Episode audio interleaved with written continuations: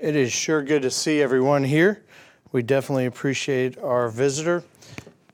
I want to echo what Jacob said this morning. Tonight wasn't much better. The roads were empty as we came here tonight. As some of you mentioned, there's not a lot of things open today, but you're here. And that's because you value the study and examination of God's Word, and I sincerely appreciate that. I was asking our kids um, a few weeks ago when uh, there was a lesson brought that I was, I was thinking about and I needed to pivot. What should we talk about tonight? And they asked me what day it was, and I told them it'll be on uh, December 25th. And they said, You know, we have never heard a lesson on Christmas and what our stance as Christians should be. They've heard us as parents talk about this, but they're like, We've never heard a lesson. And so I started thinking, and I can confidently say, you know, let's debate 30, 35 years. I don't remember five to 10 all that well. I don't think I have ever heard a detailed examination of why we act one way and so many in the world around us seem to act a different way. So tonight, I would like us to examine Christmas what does the Bible say? And as we enter this topic and this study this evening, let us remember it is a good thing to ask questions. Our children here that attend, us as adults, don't be afraid if you see something, if it's confusing. Let's be willing to ask a question and then turn to the scriptures to understand what God has said. Now, there will be many that depend upon their emotions or depend upon their feelings. There will be others that come up with their own ideas. They will pluck scriptures out of context. They will redefine words because it suits their thoughts better. But hopefully, as we go through this study tonight, it'll help inform a process of how do we go back to the Bible how do we understand what God wants us to do? And how do we live in accordance to God's Word? So, tonight, the first question we're going to ask is Christmas in the Bible? And some of us probably know the answer to that. But I went ahead and, and several of us here use Blue Letter Bible. It's an online tool, it's got a concordance and lexicon references. And I typed in the word Christmas, as you can see in the word search. And not shocking to many of us here, there were zero times it is used in zero verses in the New King James. Now, I was going to go to the ASV and the KJV and, and all the different ones to show, but it's, it's all the same results. There's no reason for us to look at a bunch of slides. There is, if you see on the FAQs, uh, the frequently asked questions, um, a two, that is to some commentaries that give some responses to the word Christmas, but there is nothing in scriptures that talk about Christmas. And that's an important fact. Let's just and let us read. The, we're looking at a topic. Let's go back to the Bible. Does it exist? Where does it exist? And let us read those scriptures. But in this case, we're starting from a point that it doesn't exist in the Bible. But let's expand that to two other areas and ask well, is the birth date of Jesus mentioned in scriptures the exact day, month, and year. Can we find that? And the answer is obviously no, we can't. We're going to talk a little bit more about that uh, shortly. And then the third one is, which is also important, well, because if there's a command to observe something, we better be sure to follow that. And so, is there a command to observe or to remember Jesus' birth in the scriptures. And you can search throughout the entire Bible, and the answer will be every time no. So, how do we get Christmas? What is the history of Christmas? And so, I'm going to review a few uh, quotes from a couple different sources. Um, what I can tell everyone is there's a lot of sources you can go to, but there's pretty good consensus. Maybe not to the exact year Christmas is set, or the exact day because there's an Eastern and a Western, and then those merged. There was a beginning of January and there's a beginning of, or the end of December. But there's general consensus around these uh, four quotes that I pulled for us to look at. And the first one is from the Catholic Encyclopedia. And it says Christmas was not among the earliest festivals of the church. Irenaeus and Tertullian omit it from their list of feasts. Well, first of all, we have an issue here. It mentions feast of the early church or festivals. Well, if we read our scriptures in our New Testament, we will see that God did not put in place the festivals. That, that is bringing over this idea from the Old Testament, but it is there from uh, the scriptures of the New Testament. And so we would not expect there to be festivals, and the world pretty much recognizes that wasn't in existence in the beginning. Then we go to the World Book Encyclopedia. They say there, in the year 354, again, there's a little bit of discrepancy of the exact year, but around this date, a specific date was set, or sorry, around that year, uh, by authority of the Bishop of Rome. Liberius chose December 21st, 5th, because of the Feast of the Sun, or winter solstice, a Roman feast which was traditionally celebrated at this time. Okay, so we're, we're, we're doing something around this date. There's a, a Roman festival, and for some reason, we, we, um, there were men that felt there should be a, a different festival that offsets. So let's dive into that a little bit more as we research.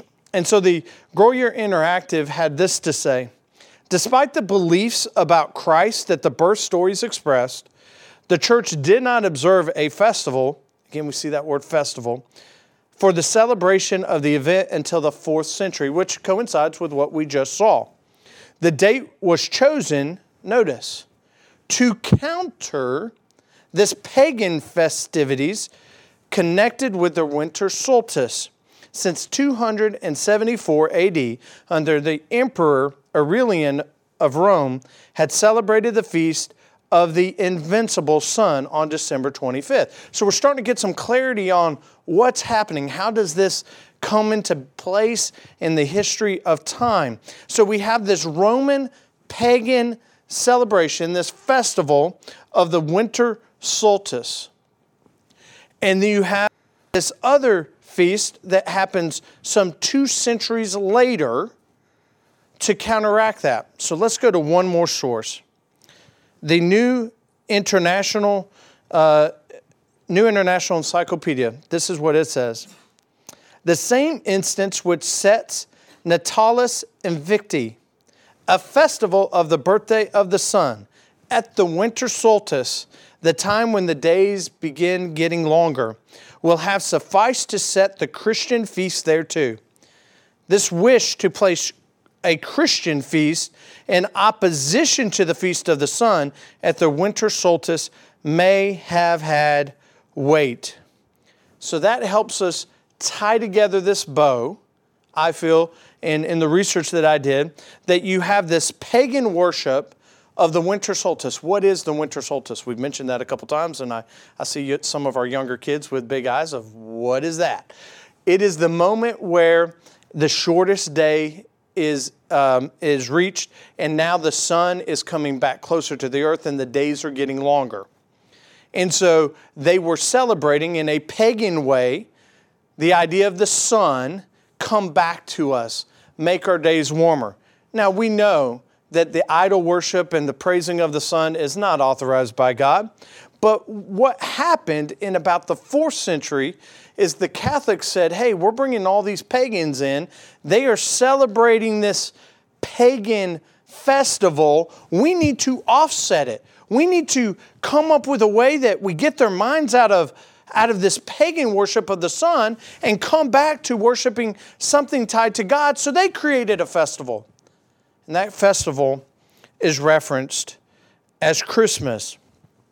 Worshiping the sun is, is nothing new. We've been looking at that in Genesis and Exodus. The Egyptians idolized the sun and the moon gods, these, these idols that they created. God was not pleased with that. What did God want? God wanted His creation, us, to worship Him, the Creator, not other things He created, such as the sun and the moon. So, in contrast, these, the Catholics instituted this festival called Christmas. But is that how we deal with situations? When we are sowing the seed in the world and we come across people with habits of, uh, of worldly backgrounds, is it for us to kind of, okay, you've got this, let me come up with something that counteracts that? Is that the teachings we should take on? Clearly not. Let's go to um, what should have been the focus. A great example of this is in Colossians chapter 3 and verse 7 through 10. In Colossians chapter 3, 7 through 10, we read, In which you yourselves once walked when you lived in them. We could apply this. You, when you were um, not a Christian and you celebrated this Roman festival of the winter solstice, that, that's a, a similar. You once walked in that. But in verse 8, but now you yourselves are to put off all these things anger, wrath, malice, blasphemy, filthy language out of your mouth. Do not lie to another, since you have put off the old man, which is with his deeds, and have put on the new man, who is renewed in knowledge according to the image of him who created him. That's the approach that should have been happening, but that's not what occurred. And because of that, we have this creation of Christmas. And similarly, the adoption of the tree, the mistletoe, the Yule log, all of those have been repurposed out of these pagan observances. So we asked ourselves first is Christmas in the Bible? Is the identification of Jesus' birth in the Bible, and are we commanded to observe it? And all three answers were unequivocally no. Then we've looked at the word. But I think we would be remiss if we did not pause for a second and recognize the current culture we live in and the battle that's occurring around Christmas, because that's influenced some people's um, rejection, in all honesty, of the Word of God. There's very few people that are willing to do what we're doing here tonight to analyze and to ask these questions because there's a culture war happening in America. And if you're a Protestant or a quote unquote religious Christian background, you have to stand up. You have to defend this Christmas. And why is that? Well, if you went on the internet at all and looked at just a few websites, you would see that there is a, a, a culture war that's occurring. And you have this, this last couple, that is not what is on my screen. There we go. You have this um, culture war that's occurring where you're either a happy holidays individual, which is now under the umbrella of inclusive of all. If you don't believe in a God, if you do believe in a God, just come as you are, just have happy holidays of this time of year. Or are you a Christian? And do you support Christmas? That's what's occurring, this battle that's taking place. If you were to say happy holidays and you come to church and you believe in God and you want to follow God's word, people will just instantaneously assume you don't. That's where this has evolved to. But this is connected to the moral decline. Um, I have no idea why this is. It's, it's delayed. Um, it's connected to the moral decline of the society that we're living in. And we, uh, just two community Bible studies ago dove deep into um, that. And again, this idea of are you having some religious background or should you put all that away? This is old, this is not relevant anymore. And so then you get these headlines such as War on Christmas. I mean, it was the first thing on a web page yesterday when I was just browsing around to look. Uh, that was the headline, the, the big eye catcher. I went to another website because I'm like, okay, what, what's, what are we seeing? And these are uh, um, popular news um, outlets. The war on Christmas is a war on America. And then it went even further. And this was written, again, I've, I've taken out the name and I've tried to hide who it was written about. Um, but if you've been following the news, you you know who it is. I, I just didn't feel that was important. But listen to the defense of Christmas. It's very important. Again, about the war on Christmas. Fill in the blank, this individual can't seem to come to grips with the fact that Christmas is about Jesus Christ. You don't have to love or worship Jesus Christ to acknowledge that. You just have to acknowledge that the reason that there is such a thing as Christmas, which means the Mass of Christ or the worship of Christ, is because it's about Jesus born 2,000 years ago. Shouldn't, shouldn't be that hard. This individual went on to say, yes, it's a story that's 2,000 years old, but it's still very much alive today. Just look into the eyes of the child on Christmas morning or listen to the laughter of a family together this holiday season after years after years of being apart. We just went through the history of Christmas. It was not about Jesus Christ. Now, yes, it's evolved, but there is nothing here concrete of an evaluation or examination of scriptures this is playing on the strings of hearts and emotions and feelings. What does God say and what does God allow us and authorize us to do? So there's some common sayings that we'll come across. Put Christ back in Christmas. Reason for the season. Or remember the true meaning of Christmas. Well, we just went to the true meaning of Christmas and it's for the winter solstice. And so people have hijacked it, but it's become engagingly so because again of this this cultural war that we find ourselves in. But there's one more thing. There's a new over again that I have been hearing over and over and over again. And it's in response to a simple fact, a simple fact that we started out with. And that is ask 50 people, what year was Jesus born? And you will get a variety of dates. Then ask them, well, what about the month? What month was Jesus born? That's even broader. And then try to pick a day you have no hope. But there's a lot of guesses, there's a lot of opinions out there, there's a lot of thoughts. And so we have and we're wrestling with this idea people are having to, if they want to be honest with themselves, December 25th is, is not the day that Jesus was born. We commonly go um, to Luke chapter 2 and verse 8 to show that December uh, 25th would not be the date because of, uh, we read in scriptures, now there was in the same country shepherds living out in the fields, keeping watch over their flock by night. There's a commentary by Adams Clarke on Luke 2 8, and he says this We find that the sheep were kept out in the open country during the whole of the summer. And as these shepherds had not yet brought home their flocks, it is presumptive argument that October had not yet commenced, and that consequently our Lord was not born on the 25th of December, when no flocks were out in the fields, nor could have been born later than September, as the flocks were still in the fields by night. On this very ground, the nativity in December should be given up. But again, people are emotionally drawn to this concept of trying to attach something that had nothing to do, a date that had nothing to do with the Bible or Jesus' birth, to attach it to his birth. And so we have to be able to look at what facts we have to analyze that.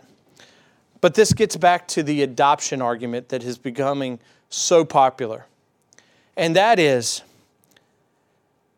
um, a grandfather approached me and he said, You know, you don't celebrate Jesus as Christ on Christmas. And I said, No, sir, we, we do not. He said, Well, let me tell you, I, I used to not either. I, I, I believe, like you, Luke 2 8 and, and other indications would be that December 21st is not Jesus' birthday, which a lot of people are coming to that realization. He said, But you know what? My children, they adopted. They adopted this beautiful, beautiful girl. And we don't know any details about her birth. We actually don't even know the date of her birth. We have identified a date of her birth just because we love her so much and we want to celebrate her existence. And, and so we've estimated the best we can and we've set this date, and that's her birthday. And yes, while Jesus and, and God, through the Word of God, did not give us an exact date, well, it's, it's an important moment, moment in, in Christianity. This is the fulfillment of the seed promise. What is wrong with us identifying a date for Jesus and, and remembering it? Well, this, this grandfather that, that approached me and had this conversation is a preacher. And this is the approach he has brought forth to his congregation. I did a little bit of research on the web, and as you all know, we put our sermons up there. You can find what someone's opinion is and thoughts are. It's the exact same plea that he made in front of an entire congregation. And they all have adopted it. But is that okay? Is that a good logic and a thought process that we should employ in our lives? Should we adopt that philosophy in how we live as a Christian? Well, let's continue before we get to that specific question. One more point. Nothing we are doing here is saying or implicating that the birth of Jesus is not important.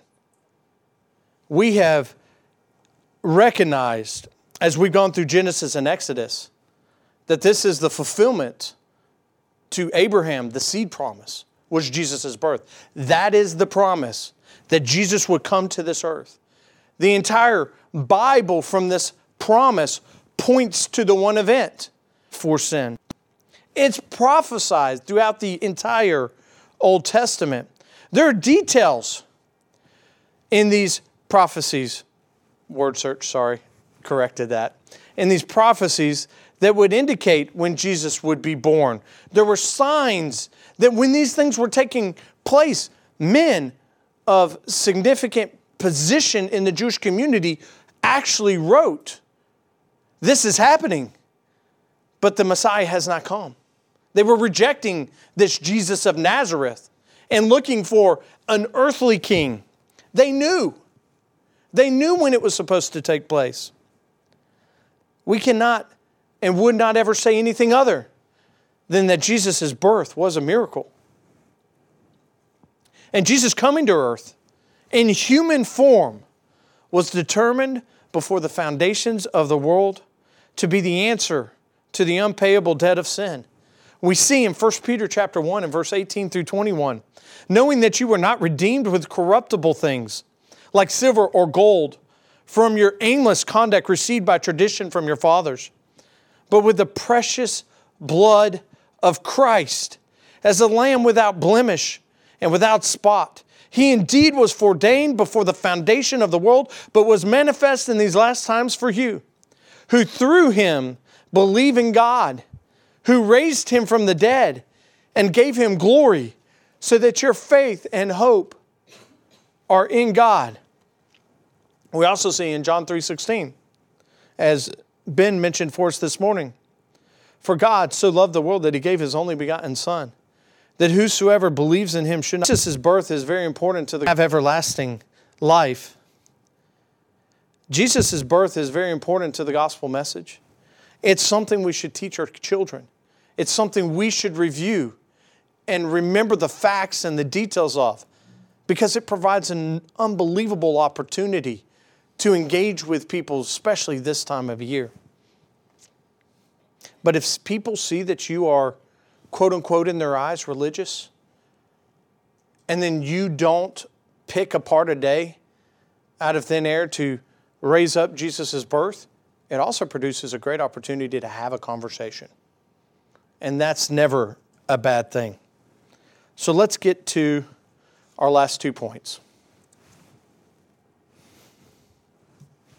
I do not know why these two are not connected at the and that is God's authority versus man's intentions. Let's look for just a moment at the good intentions, strong emotions, and man's logic when God had not said something, when God had said something? And what is the outcome of that? Because we have to submit to God's authority. And this isn't a lesson on God's authority. Jacob did a great lesson, if, especially for those that listen to our podcast or on our website. Back on January uh, 3rd, 2021, a lesson titled um, The Implications of Acting Without Authority. That, that's a more thorough explanation into what we're going to just briefly discuss today. But without God's authority, we do not need to be participating in anything because of the consequences we're going to look at. And first of all, silence is not authority. We see this at the priesthood in Hebrews chapter 7, verse 12 through 14. Because of time, I'm going to skip this, but it's a great verse to read. And the main point here that many of us know is that there is nothing in the Old Testament that said a priest could not come from the tribe of Judah, the tribe that Jesus came from, but it only had said that the priests were to come of the tribe of the Levites. And so this is a passage that shows just because something is not said, don't do this, does not provide us the ability to go do it if we feel like it. That's a very important concept. And again, I encourage anyone to go back to that January 3rd, 2021 lesson that is on our website. But let's look at a couple examples. And the first I want to look at is what we just studied two weeks ago in Exodus, and that is Aaron's compromise. So Moses is gone to set the scene. He's been gone in uh, chapter 32 for 40 days. The people are wondering what has happened to him. Will he return to us? And so they decide that they need a golden calf, a, an idol to, to represent the gods in plurality. Again, relying on the paradigm of where they just came from in Egypt to lead them back. And so Aaron's in this position. He's in this position that he and all of the uh, congregation of the Israelites had heard God say, Do not worship idols. That's already been laid down. That foundation has been established. Everybody knows this. Aaron knows he's not supposed to do this. So, what does he do? he decides to do uh, what we read in Exodus 32 5. He compromises. He says, So when Aaron saw it, he built an altar before it, and Aaron made a proclamation and said, Tomorrow is a feast to the Lord. He took what they were doing in a pagan realm and said, You know what? Instead of standing firm and strong on the Word of God, I'm going to compromise. I'm going to have a one foot in and one foot out. I'm going to help you create this idol. Still, he, but it's to the glory of God. He was still, he, Aaron was looking to God. The people weren't, but he's like, okay, how can I make this work? What did God think about Aaron's compromise? In Deuteronomy chapter 9 and verse 20, and the Lord was very angry with Aaron and would have destroyed him. So I prayed for Aaron also at the same time. Aaron, for his compromise, for his thinking how to solve this problem, God wanted to destroy him.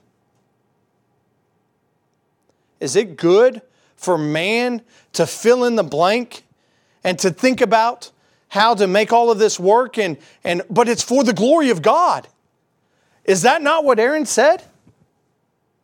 Who was Aaron promoting a feast? Did God authorize this feast? No. He says tomorrow's a feast. Did God say, I want a feast? To the Lord, but it's for you, God. And God's response is, that he was going to destroy Aaron if not for Moses. Let's look at King Saul and his reasoning. First Samuel chapter 13 is the background where uh, Gilgal and the Philistines encamped at Michmash. But the Philistines brought a bunch of soldiers and we're not talking a thousand. This is what it says about the soldiers he brought in 1 Samuel chapter 13 and verse 5. And the people as the sand which is on the seashore in the multitude. Was this a lot of people? It was a lot of people. The Israelites were terrified. King Saul was terrified. So he, were to, he was told and instructed to wait seven days for Samuel to come to him. So the seventh day comes. He's nervous. Because why? Samuel, a prophet of God, has not come to offer a sacrifice. So what does King Saul decide to do? Well, this is desperate times. Desperate measures are required. God will surely not mind this unique situation. Samuel, who knows if he's going to come here? Who knows if he's going to be here for this sacrifice? I'll make a sacrifice. And as soon as he is done, who shows up? Samuel. And what does Samuel tell him? Let's look at 1 Samuel chapter 13, starting in verse 13. And Samuel said to Saul, You have done foolishly. You have not kept the commandment of the Lord your God, which he commanded you. For now the Lord would have established your kingdom over Israel forever. But now your kingdom shall not continue. The Lord has sought for himself a man after his own heart, and the Lord has commanded him to be commander over his people because you have not kept what the Lord commanded you. But this was a desperate situation. Samuel wasn't there. There's enough people from the Philistines that are like the sand of the seashore. We're terrified, God. We need you. We needed to do this. When man's logic gets in the way, bad things happen. You know, as I was studying Uzzah, I forgot um, that prior in verse 3 in uh, 2 Samuel chapter 6, I've forgotten that when the ark was um, retrieved, that it spent some time at Uzzah's father's house. We don't know the exact length of time that Uzzah was around the Ark of the Covenant in his house as protection while David comes and gets it. But I'd completely forgotten about that in my readings and analyzing why did Uzzah do what he did. He'd become, in, he'd become familiar with the Ark of the Covenant.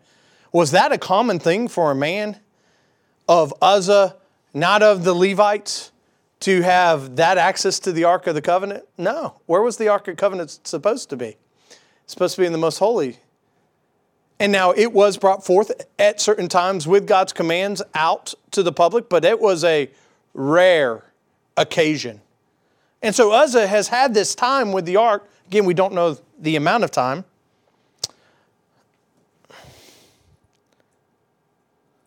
But we do know the story in 2 Samuel chapter 6. 2 Samuel chapter 6, verse 6 through 7. And when they came to uh, Nachon's threshing floor, Uzzah put out his hand to the ark of God and took hold of it, for the oxen stumbled. Then the anger of the Lord was aroused against Uzzah, and God struck him there for his error, and he died there by the ark of God.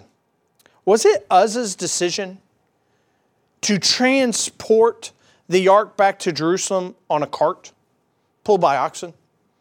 Against the word of God is where rods would be uh, placed in there and that the Levites were supposed to be the ones? Is it Uzzah's fault that David did not go back and look at the Old Testament and the law and the instruction of God? That wasn't Uzzah's call. And did Uzzah cause the ox to stumble? No. Did Uzzah in his mind, we don't have the exact details of what he's thinking, but when he sees this, the, the stumbling ox and that the, that the ark is, is looking like it's potentially going to fall, is he saying, I just wanted to touch it? It was in their house. He knew better. But in a moment, he reasoned and he logic, he made a, he reasoned and his logic said, it's best to do this. And what was God's response? He was instantaneously killed. And then the last one that we're going to look at, and there are many more we could. No doubt we could look at Nadab and Abihu, who changed the fire, or Ananias and Sapphira, who sold their property for the benefit of Christian saints so that they could give that to the needy and just held some back but proclaimed it to be all. And there are many more. But I want to look at our scripture reading because I believe this scripture reading has insight that's very important for us to not forget. All these examples we were looking at is the Old Testament, obviously, Ananias and Sapphira is in the New Testament. But let's look at Matthew 7 real quick one more time. Matthew 7, 21, 23. Not everyone who says to me, Lord, Lord, shall enter the kingdom of heaven, but he who does the will of my Father in heaven. So clearly, there's going to be a group of people on Judgment Day that are not atheists, that respect and have adoration for God to say, Lord, Lord. Not only that, these people are very different than, than what we're going to witness today. The specific example is saying, Many will say to me in that day, Lord, to have the ability to prophesy in your name?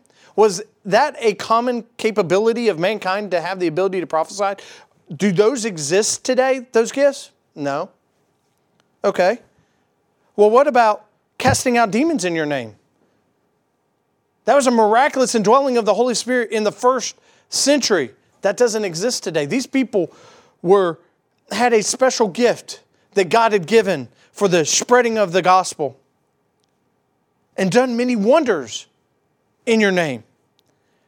But notice what Jesus says. These are not just people that proclaim to love God. These are people that had received some portion, the ability to prophesy, cast out demons, perform wonders. And notice what happens if they are not in complete obedience with God. And then I will declare to them, I never knew you. God didn't know them? God had given the ability to prophesy, cast out demons, and to perform wonders.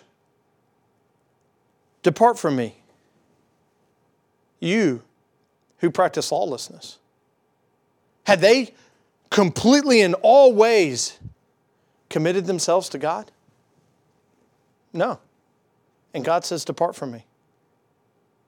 Does it matter if we follow the authority of God in scriptures, in what we do, and how we think, what we recognize?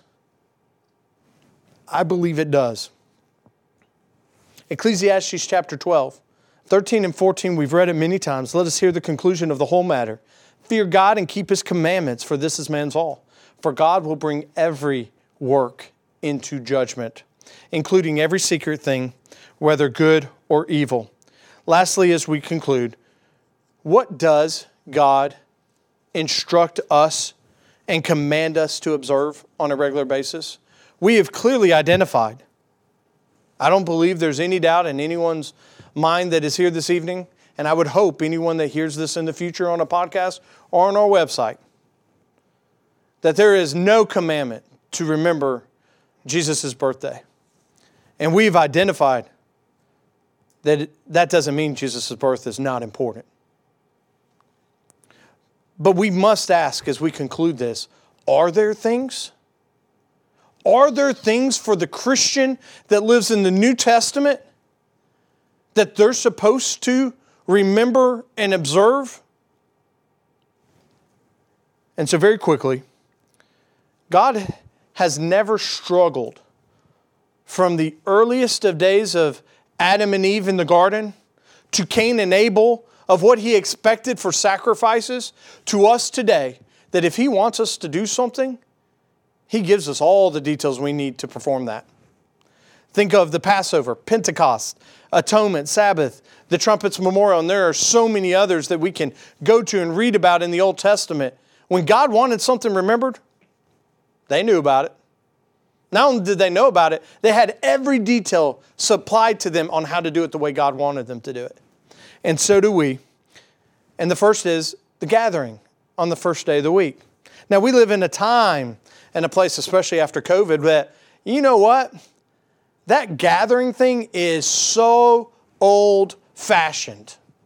I mean, really, getting in my car, driving to some building, why? We have technology. We have this thing in the internet. God has allowed us to develop it. Surely He would be happy if we choose any way to worship Him.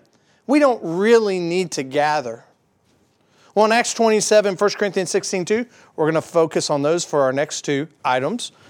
But in 1 Corinthians 11, chapter 20, sorry, chapter 11, verse 20, and we could go through 1 Corinthians chapter 11 and several of these other passages to give us the idea that God wants us to come together. And we have Hebrews 10, 25 that tells us why. Not forsaking the assembly of ourselves together, as in the manner of some, but exhorting one another. And so much more the day, the more as you see the day approaching. God knew it would be a benefit for His children to come together, to um, exhort one another. We do not need to change God's command for our conveniences or our logic. I heard a person say, the church building is done during COVID. Now, I'm not saying about anything about a church building per se, but what they were getting at is we can do it all at home, we can all have it on our big screens, and we can zoom it. That was their point. We don't need to come together anymore. That's old school. We're in the modern age. Did we just see some examples of what God thinks about us coming up with the rules of engagement and the following the commands versus what He has said? The next, the Lord's Supper on the first day of the week. Acts 20 and verse 7. I'm sorry, first um, I had in Matthew chapter 26, 26 through 29. This is the Jesus giving the emblems of what we should remember on the first day of the week. And then, I'm sorry, I'm having communication difficulties uh, right now. Um, but in Acts chapter 20, verse 7, now on the first day of the week, um, when the disciples came together to break bread, again, that idea of coming together, Paul, ready to depart the next day, spoke to them and continued the message until midnight. We went over some of these items as we looked at what a Christian should look for for the church that Christ established. And then the last piece is we have the giving. On the first day of the week, 1 Corinthians chapter 16, verse 2. On the first day of the week, let each one lay something aside, storing up as he may prosper, that there be no collections when I come.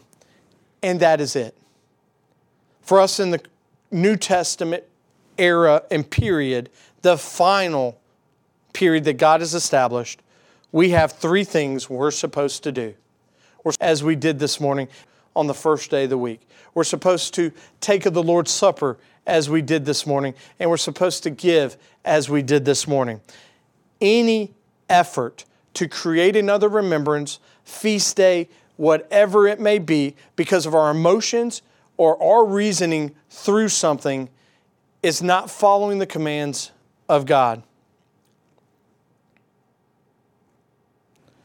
So, in, in summary, Christmas, what does the Bible say? Is Christmas in the Bible? No. Is the birthday of Christ mentioned in the Bible? No. Are we commanded to remember Jesus Christ's birthday? No. We've looked at the history of Christmas. Some of that is new to me. I had not heard of all those things. Hopefully, that was helpful for you. We've looked at our current culture that is changing the paradigm and the argumentation of how we approach the discussion of Christmas. There's a lot of philosophies that man think of and emotions. Our Bible is what we need to lean upon and depend upon in our lives. We've discussed that Jesus' birth is important. It's the fulfillment of the seed promise. And God's authority versus man's intentions, let's stick with God's authority. Let's put our thoughts and feelings and emotions, those are secondary. We have a all powerful, almighty God that we serve. We are the creation. Let's keep God where He is and let's stay where we are and be sufficient in that relationship.